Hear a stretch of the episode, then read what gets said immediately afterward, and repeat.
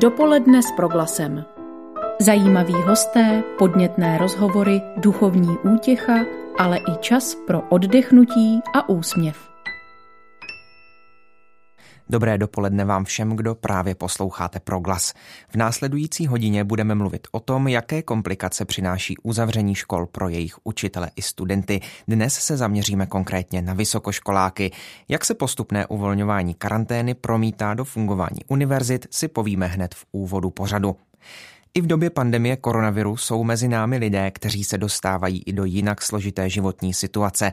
Například tehdy, když zjistí, že očekávané miminko je těžce nemocné a bylo mu, a bylo mu diagnostikováno život limitující nemoc.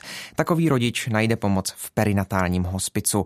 Jak funguje v této době a komu pomáhá, řekneme v druhé polovině dopoledne s proglasem, které právě začíná.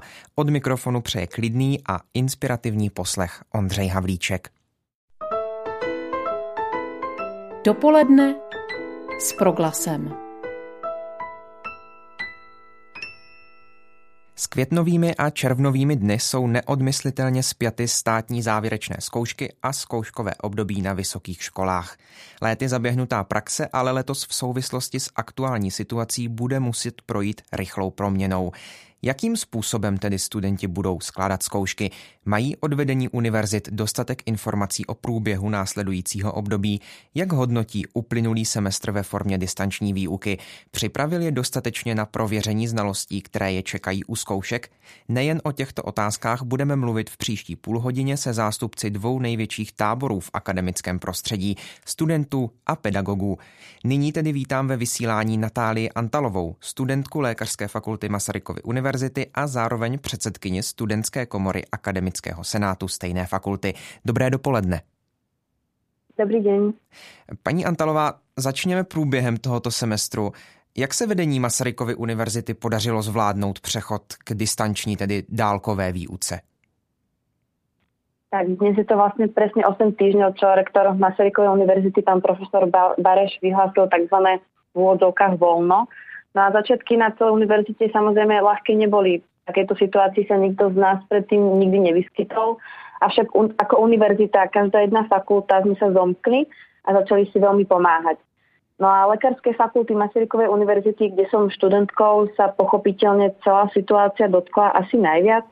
Kliniky, na ktorých prebieha výuka, som museli v začiatkoch vysporiadať najmä so zabezpečením chodu kliniky ako takej, a taktiež nám, študentom, poskytnúť výuku, na ktorú doteraz neboli zvyknutí, a teda tú distančnú. No a celá situácia bola vzhľadom na vládne opatrenia veľmi dynamická. Aktuálne na našej Masarykovej univerzite platí, že je zrušená kontaktná výuka do 15.5. a skúškové obdobie začne od 18.5. a bude trvať až do konca septembra, takže až do 39. A v skúškovom období sa predpokladá, že bude môcť prebiehať výuka hlavne u predmetov, ktoré nebolo možné realizovať distančnou formou. Tak eh, dříve, než se dostaneme k tomu zkouškovému období podrobněji, eh, vraťme se ještě k, to, k tomu proběhlému semestru. Jaké největší zádrhely ve výuce eh, vnímají studenti? Co se nepodařilo v tom přechodu na distanční formu, dálkovou formu studia? Ja si myslím, že v konečnom dôsledku sa podarilo naozaj všetko zabezpečiť, len tie začiatky boli také kostrbaté. Ako som spomínala, ono nikto na toto nebol pripravený a nikto z nás sa predtým také situácii nevyskytol. A vyučujúci sa naozaj vyskytli v nelahkej úlohe, že vlastne zrazu museli poskytovať prednášky s online nejakým popisom taktiež poskytovať rôzne materiály, ktoré dovtedy študenti dostali od nich priamo na výuke. Takže to asi zo začiatku nebolo úplne jednoduché. Taktiež uh, jednotlivé, uh, jednotliví garanti alebo jednotlivé vedenia fakult, uh, jednotlivé vedenia fakult neboli úplne istí a dokedy toto celé bude trvať, ako to presne bude môcť prebiehať, či bude môcť byť nejaká kontaktná výuka v obmedzenej forme. Takže z začiatku sa asi uh, trochu čakalo. No a inak myslím si, že teraz to viac menej prebieha bez problémov a ono vlastne študentská komora ako našej fakulty, tak aj iných fakult našej univerzity, či ako celouniverzitná študentská komora, zbierame podnety od študentov všetkých programov a následne ich tlmočíme vedeniu univerzity či fakulty, ktoré mm, s nami výborne komunikujú a, a snažia sa následne to komunikovať s príslušnými uh, garantmi a, a podobne. Rozumím tomu. Eh, dá se zobecnit, zda pedagogové v tom uplynulém semestru byli ke studentům spíše mírnější, třeba vzhledem k té okolní situaci, nebo naopak své nároky zvýšili? Mm, ako na jednej strane si myslím, že boli uh, pohľaduplnejší, že, ale ja to teda hodnotím asi najmä z toho pohľadu tej lekárskej fakulty, ktorá uh, vlastne sa naozaj vyskytla v takej tej nešťastnej situácii vzhľadom na to, že uh, kopa tých študentov uh, bola povinne povolaná do nemocníc alebo dobro, dobrovoľne pracovali v rôznych zariadeniach či nemocniciach. Takže to tí vyučujúci, vyučujúci brali na zreteľ. Um, ale taktiež uh, samozrejme úplne nepolavili z tých uh, nárokov. To znamená, že študenti, uh, keď sú skúšaní tou online formou, tak naozaj musia byť pripravení, ale skôr asi si vyučujúci berú, že tam ten stres je o niečo väčší, pretože zrazu sa pozerať do počítača a, a nemať toho skúšajúceho úplne pred očami je asi tiež nezvyklé pre všetkých z nás celá táto situácia je vlastne dosť nepríjemná. Takže asi skôr sú podľa mňa ohľaduplnější. Pojďme tedy k, těm, eh, k tomu zkouškovému období, které nás čeká. Eh, ze strany některých studentů, které letos čekají státní závěrečné zkoušky, je možné slyšet eh, o zmatenosti a nedostatečnosti pokynů k podobě zkoušek. Tak je už teď všude jasné, jak budou zkoušky vypadat a na co přesně se mají studenti připravovat, nebo jsou v tom ještě pořád zmatky? Asi opäť ako kde, ale aktuálne na lekárskej fakulte prebieha konanie štátnych záverečných skúšok podľa pôvodného plánu, teda štátne záverečné skúšky sú o, m, dôležité z toho dôvodu, aby vlastne z toho programu všeobecného lekárstva vyšiel už lekár, hotový lekár. No a vlastne tá príslušná komisia musí vždy zaistiť, aby nedochádzalo k nejakej kumulácii študentov na jednom mieste, aby boli dodržované potrebné hygienické pravidlá. Takže tie termíny, ktoré boli uh, stanovené ešte pred vypuknutím tejto celej situácie, sa, sa dodržujú, tie štátnice prebiehajú, ale uh, vlastne náročnejšie to majú naši študenti aj tým, ako som spomínala, že majú pracovnú povinnosť, a teda, že sú do nemocníc povinne nasadení na základne, základe pracovného príkazu, ktorý je vydaný krajským úradom. No a i k tejto záležitosti pristúpila naša fakulta veľmi zhovievavo a študenti, ktorí sa z dôvodu pracovnej povinnosti nestíhajú pripraviť na štátnice tak, ako by potrebovali, majú možnosť si štátnicu beztrestne v predstihu odhlásiť a prihlásiť sa na iný termín. No a čo sa týka skúšok, tak to vlastne zabezpečujú um, jednotliví garanti toho predmetu. Oni vlastne nám musia dať uh, jasné podmienky konkrétne, ako predmet bude ukončený, v prípade nepriaznivej situácie e, je teda samozrejme možná i tá distančná varianta skúšania napríklad cez Skype a viem, že takéto niektoré skúšanie prebiehajú a zatiaľ som nepočula, alebo sa ku mne nedostali žiadne stiažnosti, že by, že by to bolo nejaké, nejaké zlé alebo nefungujúce. Samozrejme, ono je to v začiatkoch, takže nejaké chybičky tam určite budú, ktoré, ktoré sa následne musia zlepšovať, ale to je asi na začiatku ako všetkého. Natálie Antalová, studentka medicíny na Brněnské Masarykově univerzitě, je právě teď hostem pořadu dopoledne s proglasem. Už jste to trochu nakousla. E, jaké budou varianty e, zkoušek? Jak budou zkoušky vypadat? E, ať už tedy ty běžné nebo ty závěrečné. Jak si mají posluchači představit třeba zkoušení na dálku?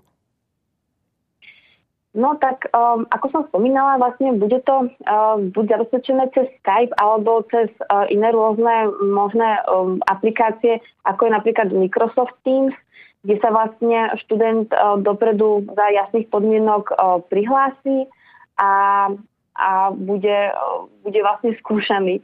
No a vlastne bude nejakým spôsobom vylosovaná tá otázka. Uh, väčšinou predpokladám, že to bude na základe nejakého počítačového programu a študent dostane otázku a následne ju bude, bude zodpovedať. Samozrejme, um, um, rozoberalo sa, že či študenti pri týchto, uh, pri týchto možnostiach nebudú nejakým spôsobom viacej podvádzať alebo podvádzať obecne.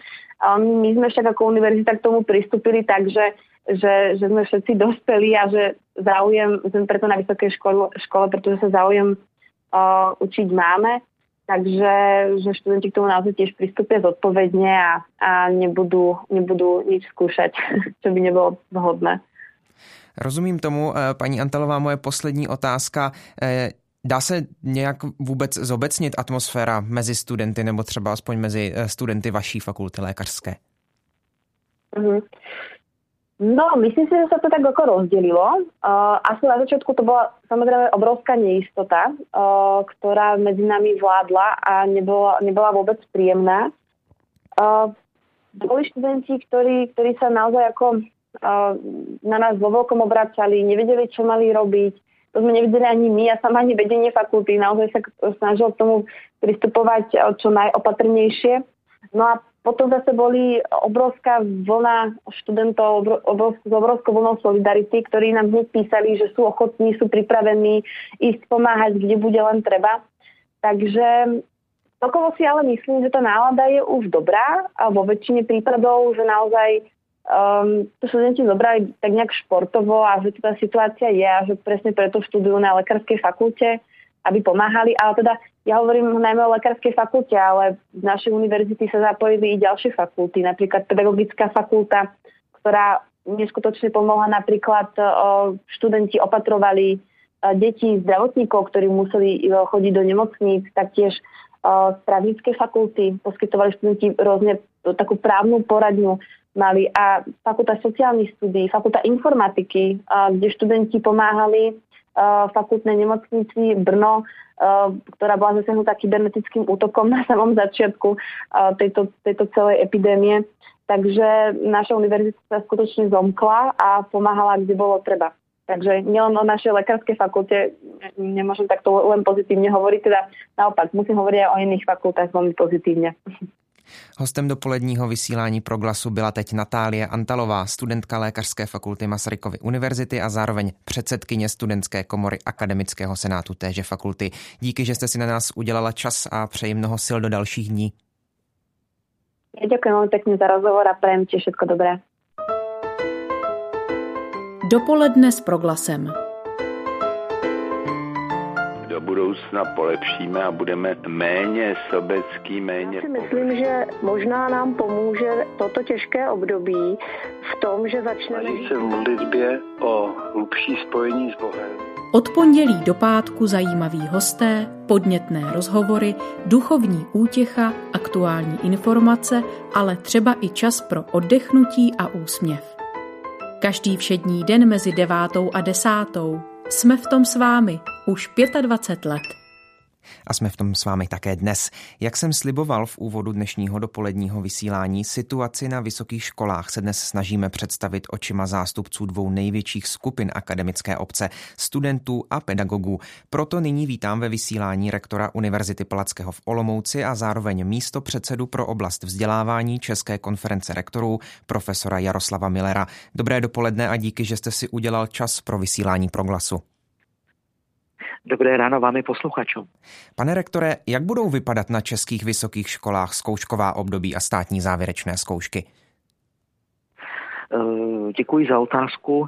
Eh, samozřejmě všechny eh, vysoké školy bojují s tou současnou situací, nicméně podařilo se nám prosadit vznik nového zákona, který umožňuje, řekl bych, posunout semestr, takže vysoké školy budou dokončovat většinou tento semestr až na podzim.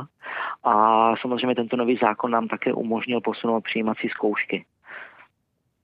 My už jsme mluvili eh, trochu o tom uplynulém semestru s Natálí Antalovou z Masarykovy univerzity v Brně se studentkou lékařství.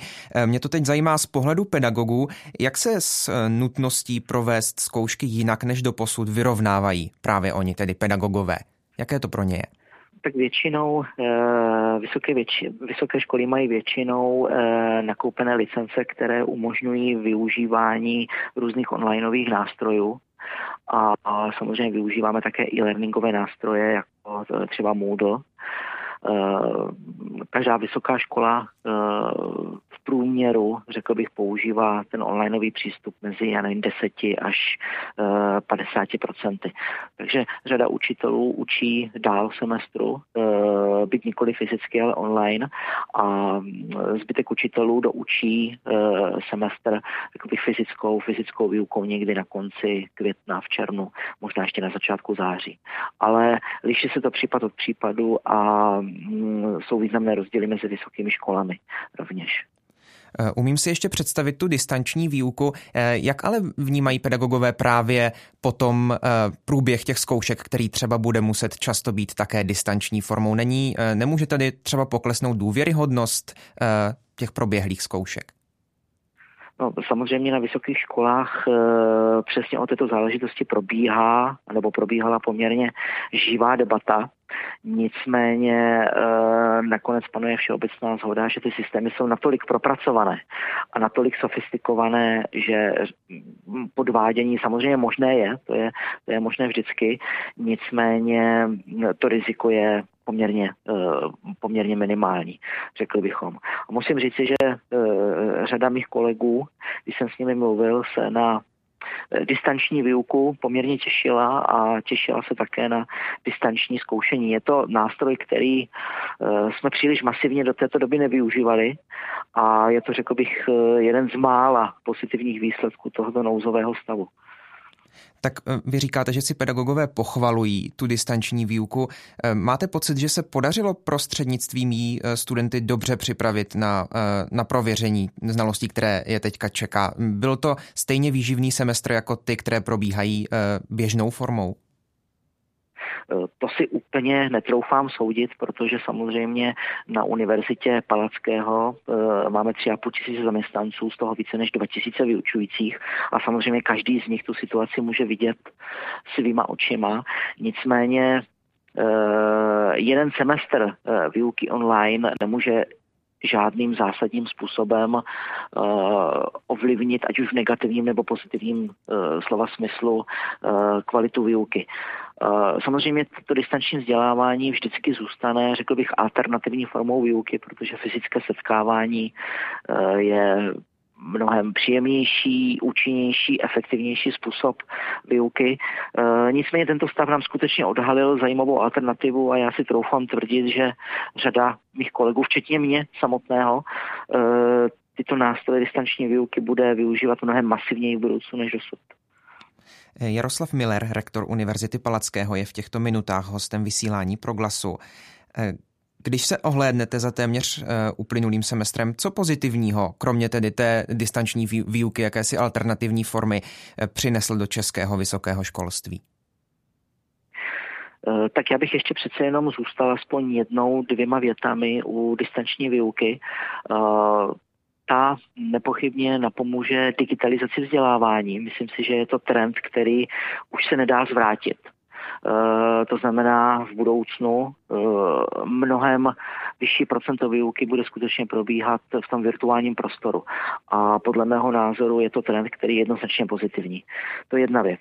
Druhá věc, eh, a to jsem měl možná zmínit jako první, protože je asi nejdůležitější, ty poslední dva měsíce nám ukázaly, že přece jenom ty polistoporové cnosti jako pokora a solidarita jsme znovu objevili. Protože řada opravdu stovky studentů naší univerzity i jiných vysokých škol se skutečně zapojili do dobrovolnické činnosti, ať už samozřejmě šlo o mediky nebo studenty e, zdravotnických fakult, o studenty pedagogické fakulty, u nás i o, o studenty právnické, teologické fakulty, v podstatě všech pracovišť. A nejenom studenty, ale i samozřejmě e, akademici a vědci.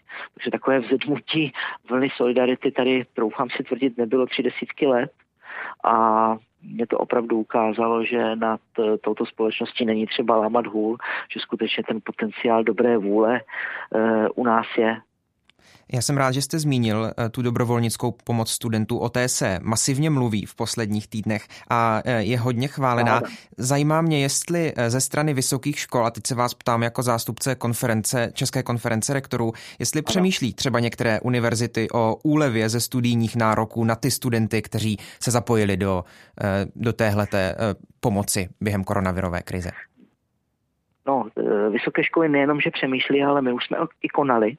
E, například, když jsem mluvil o zákonu, který se nám podařilo prosadit, tak v tom zákonu jsou zakotveny významné úlevy pro studenty, kteří konají právě tuto dobrovolnickou pomoc, takže se jim třeba nebudou započítávat poplatky, pokud by tito studenti přesáhli e, standardní dobu studia.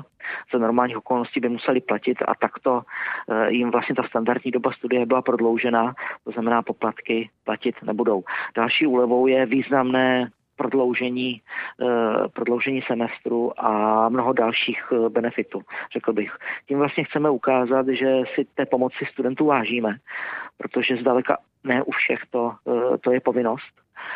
A zároveň se domníváme, že to je fair hra, protože jestliže někomu je znemožněno momentálně vykonávat studium a učit se vnějšími okolnostmi, tak je nutné mu prostě víc Hm, pojďme ještě k dalšímu tématu, pane rektore. Mezi maturanty hodně rezonuje téma přijímacích zkoušek na vysoké školy, kromě tedy maturit, které je čekají bezprostředně ještě dříve.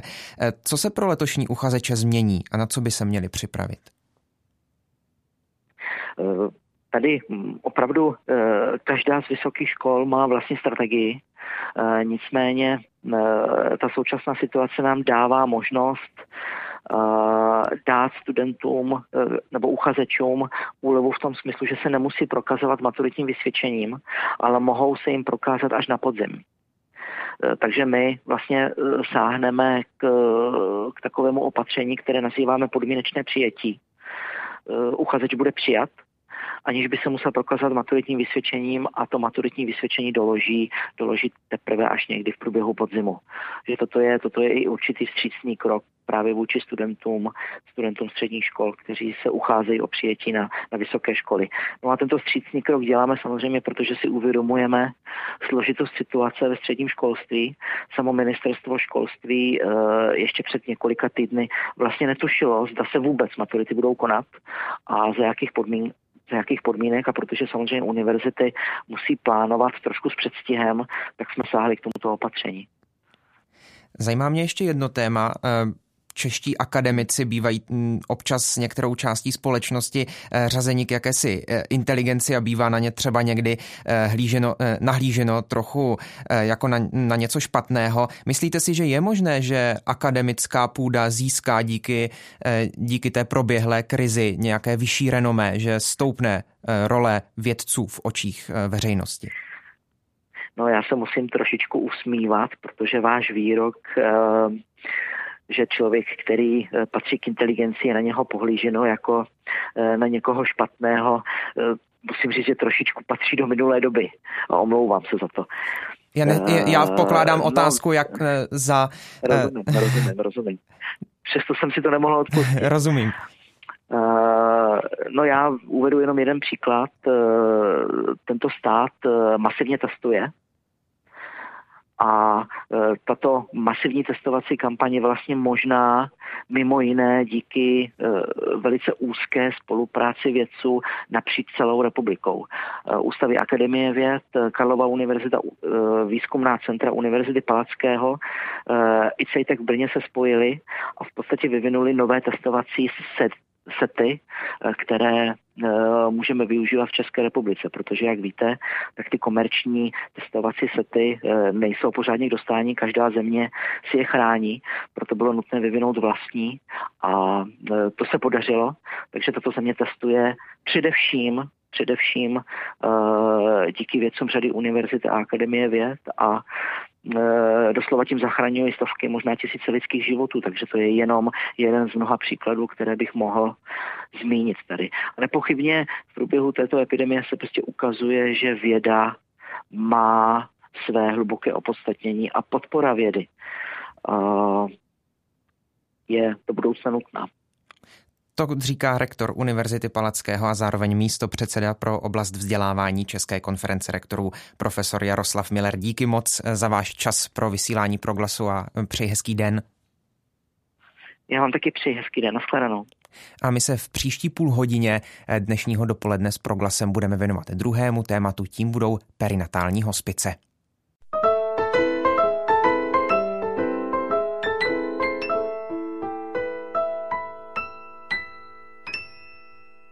Posloucháte dopoledne s proglasem. Na telefonu máme nyní Alenu Peremskou, zakladatelku a ředitelku perinatálního hospice Dítě v srdci. Hospic sídlí v Kostelci nad Orlicí a poskytuje jednak podporu rodinám, které jsou zasaženy smrtí miminka, jednak rodičům, jejichž děťátku byla během těhotenství diagnostikována život limitující vada. Paní Peremská, vítejte ve vysílání proglasu. Dobrý den. V úvodu jsem naznačil, přesto prosím doplňte, co je práce standardního hospice si určitě posluchači představit umí, o koho ale pečuje perinatální hospic. My pečujeme o rodiny, které přišly o miminko, tak jak jste to vlastně zmiňoval v průběhu těhotenství nebo během porodu a Mohlo to být ztráta, která byla očekávaná právě v důsledku nějaké vývojové vady nebo náhlá, neočekávaná.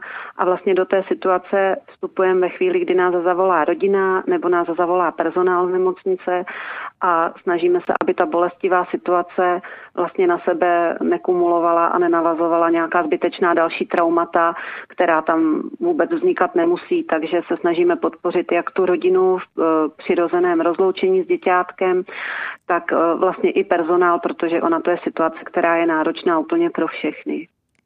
Hospic si lidé možná často představí jako místo, ale uh, hospic dítě v srdci není místem. Vy vyjíždíte do rodin, pokud se nepletu. Uhum, uhum.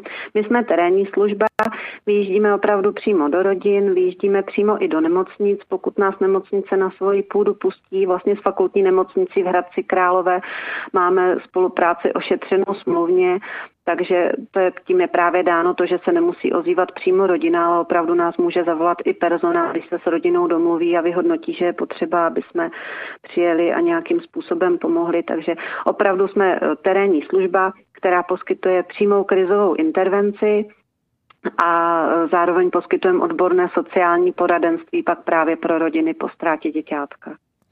Má současná koronavirová krize nějaký vliv na práci vašeho hospice? Mm, dotklo se nás to poměrně citelně. Eh, právě proto, že ta situace v nemocnicích je teďka ještě o něco náročnější pro všechny, jak pro personál, tak pro pacienty. A vlivem všech těch opatření, které prostě úplně logicky přišly, tak eh, my se nedostaneme za rodinami do nemocnic. Eh, není vlastně téměř možné podpořit tu rodinu přímo, přímo při té akutní situaci. Vlastně se ta zátěž celá přenesla a zůstává zdravotníkům a ten personál tam je přetížený dalšími starostmi, které právě v souvislosti s eh, koronavirem souvisí a eh, mám pocit, že ta zátěžová situace, která vlastně je v ten moment porodu mrtvého dítěte sama o sobě poměrně extrémní, tak ještě hodně nabyla právě tímhle tím mm, zákazem přítomnosti v nemocnicích a různými dalšími omezeními. Takže nás se to poměrně hodně dotklo právě v té možnosti výjíždět do terénu a být s těma rodinama v přímém kontaktu.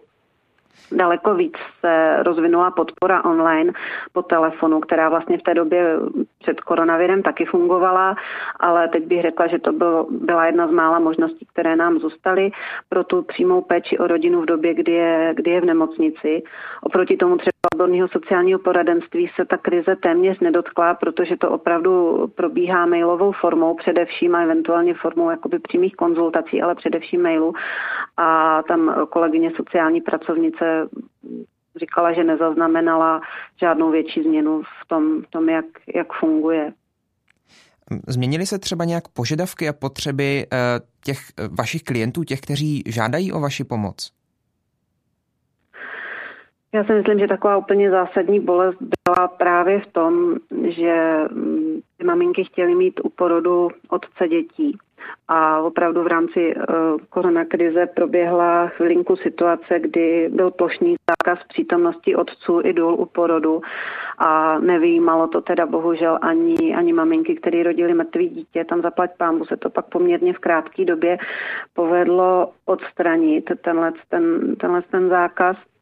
Takže ten úplně první, první potřeba opravdu, co byla, tak mít otce u porodu v této situaci. Eh, pak se změnila eh, možnost eh, rodičů v komunikaci s úřady právě v důsledku omezení pracovní doby. Takže řekla, že se malinko namnožily ty dotazy na nás jako na dítě v srdci ohledně sociálního poradenství. Změnily se situace ohledně pohřbu a loučení s miminkem, protože tak, jak my vlastně to máme vysledovaný, tak eh, většinou na to rozloučení s miminkem chodí opravdu úzká rodina, rodiče, sourozenci, babičky, dědečkové teď bych řekla, že se velmi často stávalo, že vlastně babičky, dědečkové k tomu rozloučení vůbec nechodili právě třeba z důvodu větší vzdálenosti, obtížnější dopravy vlakem, nebo právě proto, že ta rodina se nechtěla vlastně ani úplně hromadně potkat, že se báli, aby, aby navzájem něco, něco nechytli. Takže je rozhodně větší izolace těch rodin po ztrátě v současné době právě z důvodu toho omezení návštěv a je daleko větší potřeba podpory na telefonu a v mailové korespondenci těch rodin. Tam, tam vidím jako hodně ten, ten požadavek, ty změny v té potřebě že když teda nejde ten individuální kontakt, tak je fakt potřeba to dohnat nějakým způsobem někde jinde, takže bych řekla, že ty telefony byly tak o 100% vytíženější oproti té situaci před koronavirem. Posloucháte dopoledne s proglasem o práci perinatálních hospiců. Mluvíme s ředitelkou jednoho z nich s názvem Dítě v srdci, paní Alenou Peremskou.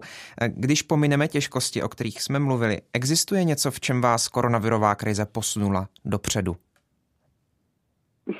Já si myslím, že jako tým nás jednoznačně posunulo dopředu to, že jsme byli nuceni začít používat víc techniku, eh, rozchodit telekonference a prostě všechny takové um, vymoženosti, které jsme dřív nepoužívali, protože jsme se prostě jako tým scházeli v kanceláři a to jsme teď úplně nechtěli, právě protože většina eh, toho terénní, terénního týmu jsou zdravotníci, kteří mají zároveň úvazky v nemocnicích, takže tam prostě bylo opravdu jako riziko toho, že někdo přijde nakažený a že zůstaneme eh, všichni v karanténě.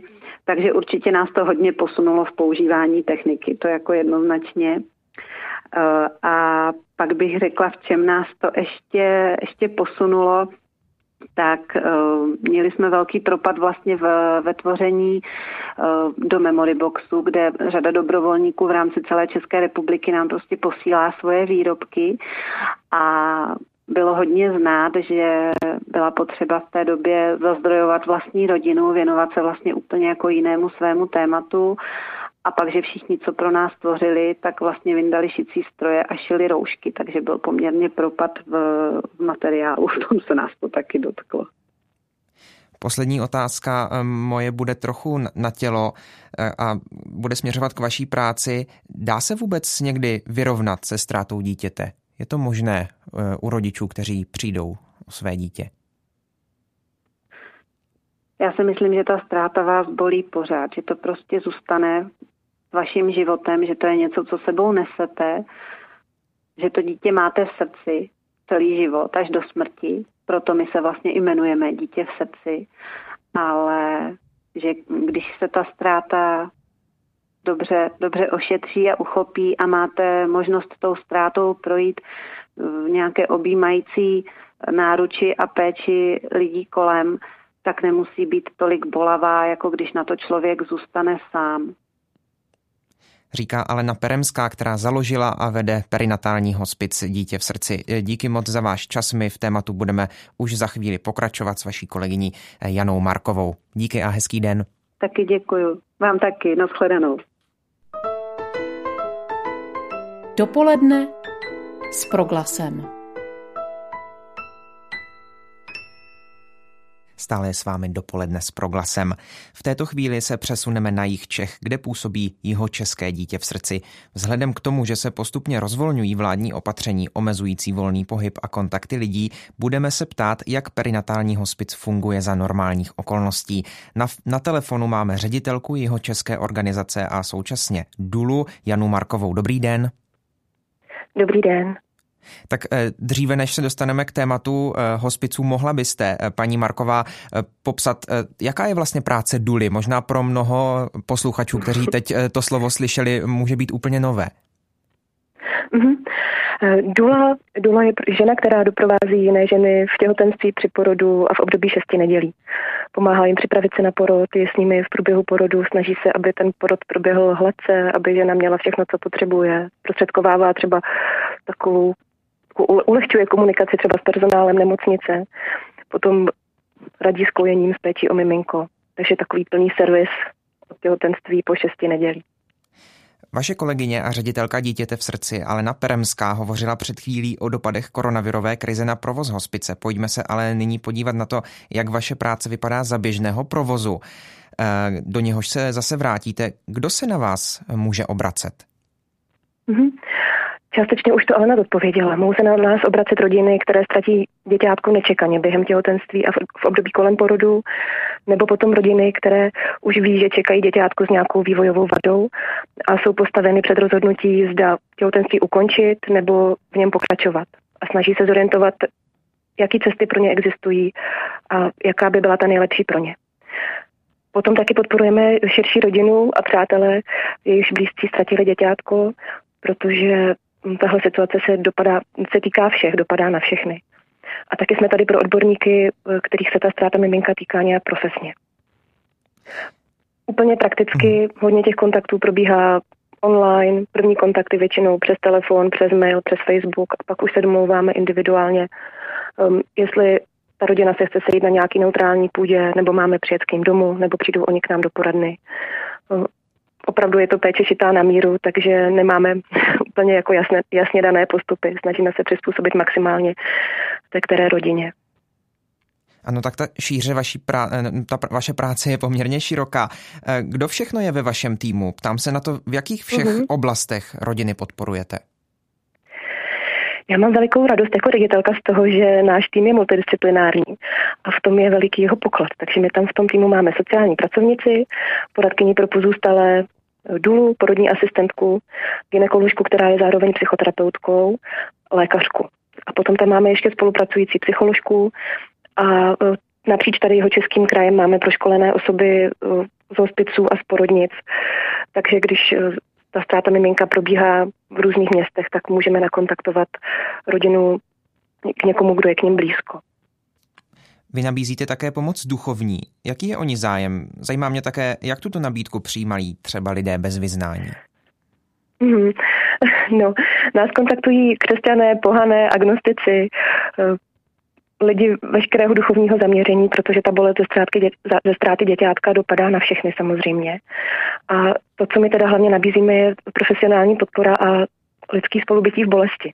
A co se týče nějaký práce se spiritualitou, těch lidí, tak my zjišťujeme, jaká je a podle toho potom taky zase se snažíme tu míru duchovní podpory eh, šít na míru eh, tomu, kterému člověku. Takže jako z naší mm, strany to může být všechno od nějaké tiché přímluvné modlitby na dálku přes eh, společnou modlitbu, duchovní rozhovor až po zprostředkování kontaktu s jedním z našich spolupracujících kněží, um, kde potom už on s tou rodinou to řeší po rovině vyloženě um, kněžské práce. A určitě bych ráda řekla, že jako naším primárním cílem není evangelizace. Nechceme tady tu těžkou chvíli nebo ty těžké situace, do kterých se rodina dostává při ztrátě děťátka, eh, takhle fakt využívat. A co se týče eh, křesťanských rodin, tak ty mají zvýšený zájem o rozloučení s miminkem formou církevního pohřbu, i když třeba je to děťátko velice maličké, tak tam vnímám veliký rozdíl oproti rodinám, eh, co nejsou křesťanské. Jana Marková. to takto? Mm-hmm. Prosím. Já myslel, že už jste skončila, ale ne, jestli ne. chcete pokračovat, tak... ne, ne, ne, skončila jsem. Výborně. Uh, paní Marková, Zajímá mě, mm, když už projdete s rodinou celé to nesmírně náročné období, kdy přichází o dítě, co následuje právě po tom pohřbu, o kterém jste teď mluvila? Mm, je vůbec mm-hmm. možné říci, kdy podpora rodiny a práce s tou rodinou z vaší strany končí? No, po pohřbu pokračuje proces truchlení. To není nic, co by se vyřídilo během pár dní nebo hodin. Eh, a je to proces, který může trvat týdny, ale spíš měsíce. A v tomto období také rodina se postupně vrací do běžného života. Takže my jsme opět s nimi tak, jak oni to potřebují. A krom individuální podpory, tak jak ji měli předtím, jim taky nabízíme účast na své pomocné skupině, kterou tady máme v Budějovicích pro rodiče po ztrátě dítěte. Jmenuje se Nejste sami a spolu vedeme ji s diecezním centrem pro rodinu. A také nabízíme rodinám eh, kontakt na jiné rodiny, co ztratili děťátko a jsou mm, ochotné nějak být s lidmi, které to taky potká. A tomu říkáme služba od srdce k srdci. To si myslím, že je, je něco, co je velice ceného pro rodinu, která je v takovéto situaci. A kdy ta naše podpora končí, to nelze úplně říci. Mm, možná bych řekla, že tak zhruba ta aktivní podpora může končit nějak kolem roku od ztráty miminka, ale často zůstáváme v kontaktu i dál.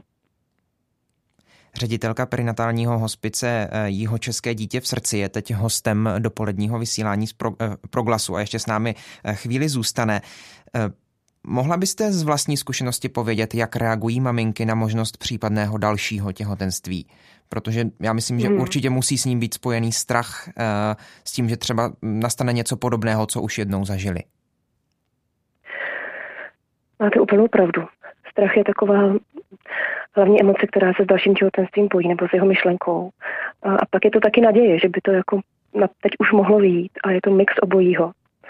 A obecně se doporučuje uh, bolest ze ztráty děťátka neléčit dalším těhotenstvím, ale nejdřív se pokusit si tu svoji bolest zpracovat a pak až otěhotnět. A zase každý má ty svoje zdroje podpory někde jinde. Pro někoho je to v rodině, někdo je má v Bohu, někdo vyhledá odbornou pomoc v psychoterapii, zase každý, jak je jiný, tak potřebuje i jinou podporu. Rozumím. Ale ta mm-hmm. cesta k tomu zbavení se strachu z dalšího otěhotnění je opravdu, nebo bývá opravdu většinou dlouhá. Rozumím tomu. Perinatální hospic rozhodně spojuje eh, všechny ty, kteří si prošli ztrátou dítěte. Vnímáte kolem vašeho týmu určitou narůstající komunitu těch, kteří péči dítěte v srdci prošli nebo je z různých důvodů podporují? Mm-hmm. Tohle vnímám velmi silně a jsem za to obrovsky ráda, protože uh, pro nás je to veliká pozitivní zpětná vazba, že ta naše práce má smysl a že jsou lidi, kteří za náma stojí. Ta komunita kolem nás se vytváří jak teda z řad rodin, které jsme nějak podpořili, pak z řad jejich přátel, nebo taky z řad kolegů odborníků, kteří už mají s námi dobrou zkušenost se spoluprací s naším týmem. A vytváří se kolem nás i síť dobrovolníků, kteří jsou ochotní nám pomoci nějak prakticky.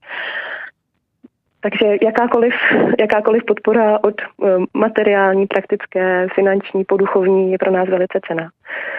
A eh, tohle se daří. Moje poslední otázka. Vím, že v brzké době chystáte virtuální pouť pro rodiny po ztrátě dítěte. Prozraďte, jak bude program, jaký bude program a kdy přesně pouť proběhne? Mm-hmm. Ta pouť proběhne 17. května v neděli od 21 hodin na našem YouTube kanále Jeho České dítě v srdci. A budou tam duchovní zamyšlení, setkání s rodinami, které ztratili dítě, mm, krásná hudba a taky e, typy pro rodiny a pro přátele rodin, které ztratili dítě k tomu, jak spolu být v bolesti, jak tu bolest spolu sdílet. Takže bych ráda všechny srdečně pozvala, kterých se to týká, ať už přímo rodin, které ztratili dítě, um, nebo lidí, kteří z jakýchkoliv důvodu mají zájem o tohle téma říká Jana Marková a zároveň zve na pouť pro rodiny po ztrátě dítěte. Já jen ještě jednou připomenu, že proběhne v neděli 17. května od 21 hodin na YouTubeovém kanálu právě eh, organizace Dítě v srdci. Paní Marková, díky moc za váš čas a přeji hezké dny. Také děkuji i vám hezké dny. A dříve než se rozloučím, dovolím si připomenout, že dnes je 5. května, kdy si připomínáme květnové povstání českého lidu proti nacistické okupaci. Od těchto událostí uplynulo letos 75 let, ačkoliv jsme se tématu nevěnovali v dopoledni s proglasem, eh, proglas na něj rozhodně nezapomíná a budeme se mu tak jako eh, všechny všední dny v tento týden věnovat od 19 hodin a 30 minut. Tak eh, si to rozhodně nenechte ujít. V tuto chvíli už se za celý tým, který stojí za přípravou přípravou dopoledne s proglasem loučí Ondřej Havlíček a přeji vám hezký den. Dopoledne s proglasem. Každý všední den mezi devátou a desátou jsme v tom s vámi už 25 let.